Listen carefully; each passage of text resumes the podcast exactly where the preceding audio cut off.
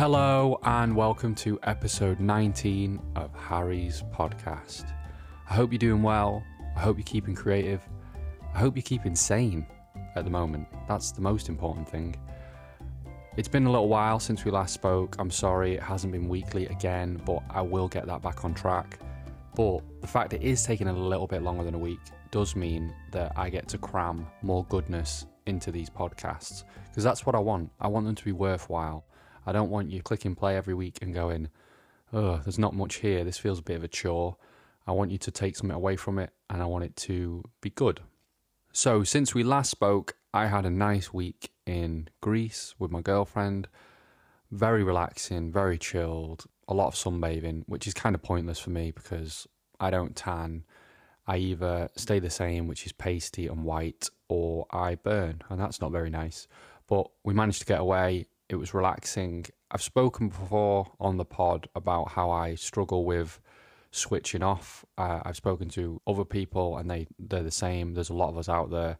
It's very hard, even when we go on holiday and we're on the beach, to switch off about things. So I tried to do that as much as I can, and I think I succeeded. I didn't totally switch off, but I was able to sort of go in a nice sort of reflective mood for the week, and I read a couple of books, and that really helped. I did jam pack the phone with a load of short films, like 16 short films that I'd sort of gone through on Vimeo and said, oh, they'll be interesting for research purposes. And then thankfully, I only ever watched one on holiday, and that was on the plane over there.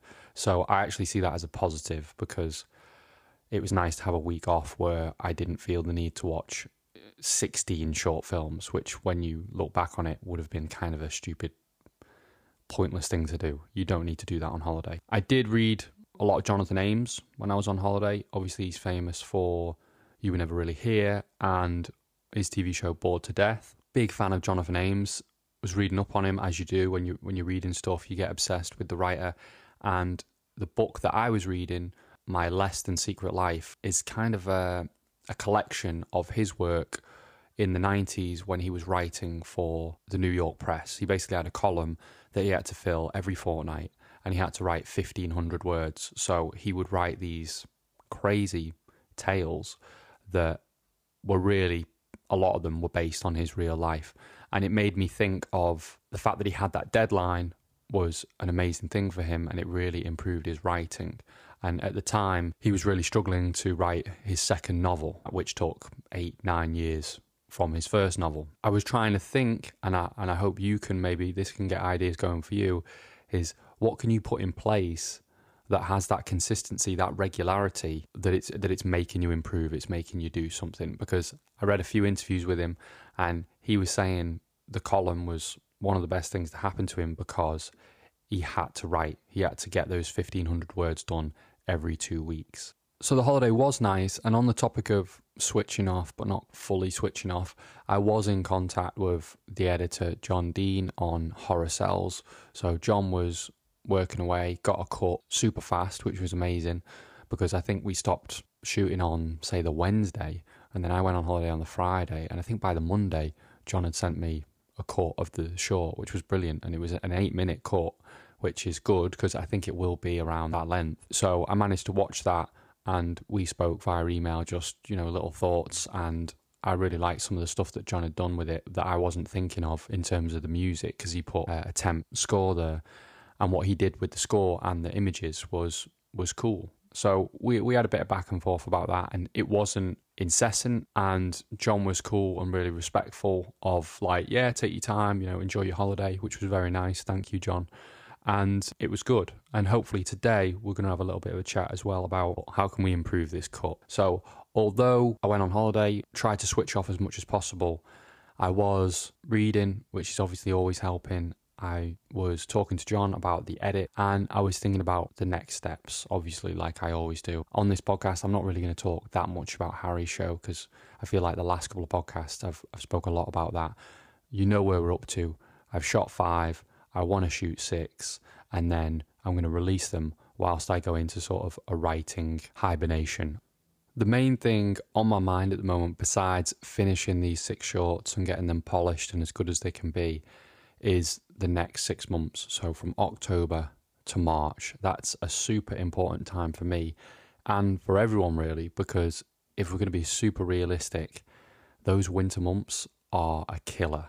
They are hard. And it's obviously been a very difficult year for everyone. And it is going to get harder because we don't know where this coronavirus is going. And also, it's going to get colder. It's going to get darker earlier. It's going to be hard to get things going if you want to make a film. And it's going to suck. And I think it's healthy to realize that and to know that. And if you're going into October with that mindset of, it is going to be hard, but I'm going to make the most of it, then that can only be a positive thing. Just the other day, I was kind of giving myself a bit of a pep talk, and I was talking about the winter months and how it is hard to get out of bed. I know that sounds really silly, but when it is cold, it is dark, you are less likely to get out of bed and be at the writing table for 8 a.m. or earlier. And when you're coming home from work, if you're the type of person that has a full time job and then you have your writing time after work in the evenings, you know, walking home or getting the bus home when it's not great conditions, you're not going to be fired up to get the work done when you get in. You you're going to want to relax. You've had a hard day at work, and I think really the next six months it separates the people that are really going to do something and are really going to get into the industry or produce top work and I guess you've got to ask yourself, am I one of those people? Because one of my goals the last sort of six months has been to try and get some form of funding from the BFI, preferably, but that keeps getting pushed back. And just last week, I had a meeting with a producer, and he mentioned that it's probably been pushed back again till maybe the middle of next year. If you're the type of filmmaker that hasn't made anything and you're waiting for funding, and then it's been pushed back and you've gone okay i'll just wait that's kind of the whole of 2020 and half of 2021 and then by the time if you are one of the fortunate people to get that funding you make that film and the film's ready when the end of 2021 that's nearly 2 years i'm laboring this point because it means you have to get out there you have to get after it and don't wait for the funding. You've just got to make things. That's also what I'm thinking. We're going into October. I've got a lot of editing to do and finishing up these shorts. But then also, uh, I want to kick off 2021 with a really solid piece of work. Hope, you know, the best piece of work to date that I've done and and take it from there. And I hope you're thinking the same way, which is the next six months are not going to be pretty. The next three months are definitely not going to be pretty, but you have to put that work in so the beginning of January 2021 is is go and and you're ready to go because time moves very quickly. Life at the moment can is very tough and can get you down and you can blink and it can be March, April 2021 and you haven't really got going. One of the main reasons why I started this podcast in the first place was I wanted to keep myself accountable and at the same time I wanted to share my journey with other filmmakers and I didn't know at what point those filmmakers were going to be, whether they were going to be ahead of me or whether they just started making films. But I wanted it to be a positive, helpful podcast. A big thing looking towards 2021 is bridging that gap, that huge gap, or it feels huge, of filmmaker, independent filmmaker, making stuff, scraping money together, making something, to then being noticed, getting more people seeing the work and eventually getting meetings in the industry, getting an agent, and getting into the top tier festivals. That's what we all want if we're out there making films. But it's about bridging that gap. And how do you bridge that gap? There isn't there isn't a formula, there isn't a way to do it because this industry is isn't like normal industries. And I feel like I'm very close and it's a matter of time before that happens. And by documenting it each week, then it can be a really great case study if if people listen or people come back and listen to it. That was a big part of it. And obviously Spike Lee's making of journals was the thing that made the light bulb go off for me because I loved reading his book of how he went about what he did. And in a way as as sort of, you know, arrogant as that might sound, that I looked at Spike Lee's book and it inspired me. And so then I want to do my thing so I can inspire other people, which is this podcast. I need to make that happen. Not only because I want to in general, but because then I have this platform to talk about it and it, it's something that I can hopefully educate other people. Or this is how I did it. This is how I went about doing it. And I think it's even more interesting if I sort of speak the plan. And I think for the next six months for me, I need to make uh, a really solid piece of work. Like, like we all need to do. And really, there are only a set amount of paths that you can take. You know, you, you need a really good agent so they can introduce you to producers and production companies and get you meetings you need to get your films into really top festivals because that's how you get an agent. It looks good to the agent. But that does come all back down to have you made a really good short film that is really top quality storytelling and top to bottom for the craft and I don't feel I've done that yet I've not done it yet so that's that's the number one priority of mine and then that's when you hunt down the agent and you submit for the festivals. So that that's the goal. Now, obviously, I'd love it to be a funded piece of work, but at the moment that's looking very tricky because the, the, funding out there is it doesn't seem to be out there at the moment. It seems to be getting pushed back. That's something that i'm going to keep an eye on. And you have to like i've said before on the podcast you have to make do with what you've got. And it's all good daydreaming about different equipment or different funding but you need to start now and start with what you've got and, and go from there. I've been fortunate enough with making the stuff that I have the last couple of years that people have been nice to me and they've offered feedback. And sometimes the feedback's positive, which is nice, and sometimes it's not very positive. But that's actually a good thing. You know, I've I spoke a few podcasts ago about feedback that I received after a pitch, and it really helped me and motivated me. And I think if you're not getting constructive criticism on a regular basis, then you're doing something wrong because you need that. And the last six months, there's been a pattern of three or four people that I go to, and they're kind of saying similar things. And even on holiday, with talking to my girlfriend, because we try and switch off for, you know, on the holiday, but because it is always on my mind, I do tend to go to it and go, listen, can I just talk about this? Can we can we have a little bit of filmmaker chat? Uh, and obviously she she's great with it and she's very supportive. We were we were talking about the career and and how to level up and how to start doing things properly and professionally, and that definitely linked in with a conversation I had with uh, a festival programmer about two months ago, where they rang me up and kind of gave me some constructive feedback. And I, I took it on the chin and, and sort of said, yeah, and I totally know where you're coming from. And the thing is, people aren't going to always know what's on your mind. It's, it's impossible. And they're not always going to get exactly what you're trying to do.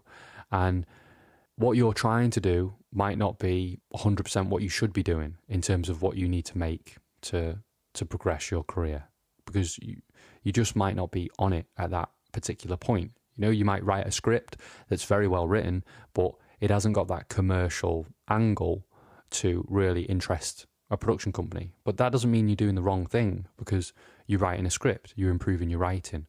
And as the outsider, it's very easy to go to that person and say, You're not doing it wrong, but you're not doing this. And you almost know that you're not doing the commercial idea that would get you further. But you might not have that commercial idea at that point, so you so you can't do it. But you need to write that script to get to the next step. So, for example, a few people over the past year or so have said to me, you know, why haven't you made a feature film yet? And it's kind of a really frustrating observation. And I imagine it's the same for actors when people come up to them and say, you know, oh, why haven't you been on Coronation Street? Or why don't you get in touch with Netflix? And it's kind of well doesn't really work like that and you're on your own clock everyone's got their own process and their own path to get into this industry and so I think with the feedback that I've received over the last couple of months, I'm starting to work out I am on the right track and I am thinking the way they're thinking, but I'm just not implementing it quite right just yet. And I'm I know what what those things are. So for example, I had some feedback that was around the short films feeling like sketches or exercises or experiments, which I t- didn't really take as a positive or a negative. I just I just took it and sort of said, yeah, I guess they are, and they are the way they are because of how they're being made on not a lot of money. And I'm trying to be prolific because I want to get a fair bit of work done. And in order to go to that next level, the obvious next steps are to have supporting characters and have a bit more of a storyline and a few more locations maybe and make it a, a cinematic quality short film. So that is the next step. That's what I'm looking at in January to March. But it's very easy to point that out. And then it's obviously a lot harder to put that into action. And that probably means a little bit more money. It, it definitely means sitting down and really focusing on the writing in a way that I probably haven't done before. Which isn't to say that these short films that I've done are rushed because they're not. They they come from ideas that I think are strong. But there is definitely a difference between me making a short film in my kitchen with an answer machine because I think, oh right, well it'd be interesting if he's talking to an answer machine or he's listening to an answer machine, and and where that short sort of thing is going to go, which is obviously only a minute long, to then a fully blown ten to fifteen minute short film that is about uh, you know a real story and a plot and characters and supporting cast. So we know where we need to go. It's just those things take a little bit more time. If you're if you're in a similar situation where you know where you need to go and you know what needs to improve about your work, then you're in a brilliant position because you know and you're not running around clueless and presumably you are making those steps towards it. So the next 3 months are going to be tough, but you got to be positive, you got to put in the work and I'm more hungry than I've ever been because I'm getting closer and I hope you're setting your plans in motion, setting those goals, and I hope you're getting closer and I hope you're improving because that's the joy. That's the joy of it all. And I think once you learn that, and it's it's a difficult thing to learn, and we occasionally forget it from time to time, then that's when it's that's when it's a game changer. And I think a month or two ago, I was kind of thinking, I'm not really getting anything done here. Like I'm shooting these things, but I'm not releasing them. And I was kind of equating that to pointlessness, sort of, oh, if a tree falls in the woods type thing. Like, if no one sees these things, then what's the point? But it's really not about that. And I knew that going into it because it's about becoming more self aware of your work and what needs to be done. And only you know that. So there might be people on the outside that are, are giving you feedback and notes but if if you're strong in your mind and you know why you're doing certain things and you know what the next steps are, then that's all you can do. That that's the best you can do. I guess the two main things that I wanted to get across in this podcast was the October to March strategy that's on my mind in terms of kicking off the year with a bang and being more industry orientated, being a bit more business savvy with how to get in the industry. And I guess the most important issue to get across was that we're heading into a really difficult six months. But in a way, they need to be your most productive six months. I believe, obviously, you can look at it bigger picture and go, every minute is important, every day is important. But when you really think about it, that October to January, three months is so important. And that January to March is so important because a lot of people slack off at the end of a year and not everyone gets off to a good start at the beginning of a year. And I think if you can be super productive at both of those time periods, then you're going to be successful pretty much all year round. And that's what I found anyway in my personal experience. The middle of years are very good to me, or I'm very good to them. And then the other times are way harder. I wanted to briefly talk about Lewis Arnold's Director Now document. He's spoken to 100 filmmakers on how they got into the industry I'm going to read that over the next couple of weeks and dig a bit deeper on it and see if we can see any patterns because cynical me kind of thinks, okay, did most of these people go to really good film schools? Did they have contacts already? Or, or what's going on? So I'm going to dig a bit deeper on that and, and see if I can share any nuggets, save you reading the whole document that's online. Finally, wrapping up the podcast, episode 20 is going to be our first guest, and it's going to be James Slater.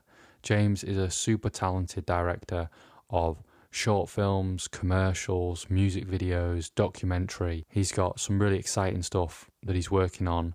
I can't wait to talk with him. I think it's going to be a really inspirational, interesting conversation. We're going to talk about his career, we're going to talk about his process, and how times have changed really from when he was starting out to now. James has directed some awesome music videos that he's won awards for Jamie T, The Coral, White Lies, Ladytron, Kaiser Chiefs, Blossoms. He's done loads. And so it's going to be great to dig deep on how he's progressed through the industry and has he got any tips to share. So that's going to be next week. I can't wait for it. I'm a fan of his and I was a fan of his before I was a friend. So it's it's going to be a really good chat. As always, this podcast is produced by Ryan McMurray at Bracken Audio, and I will see you next week.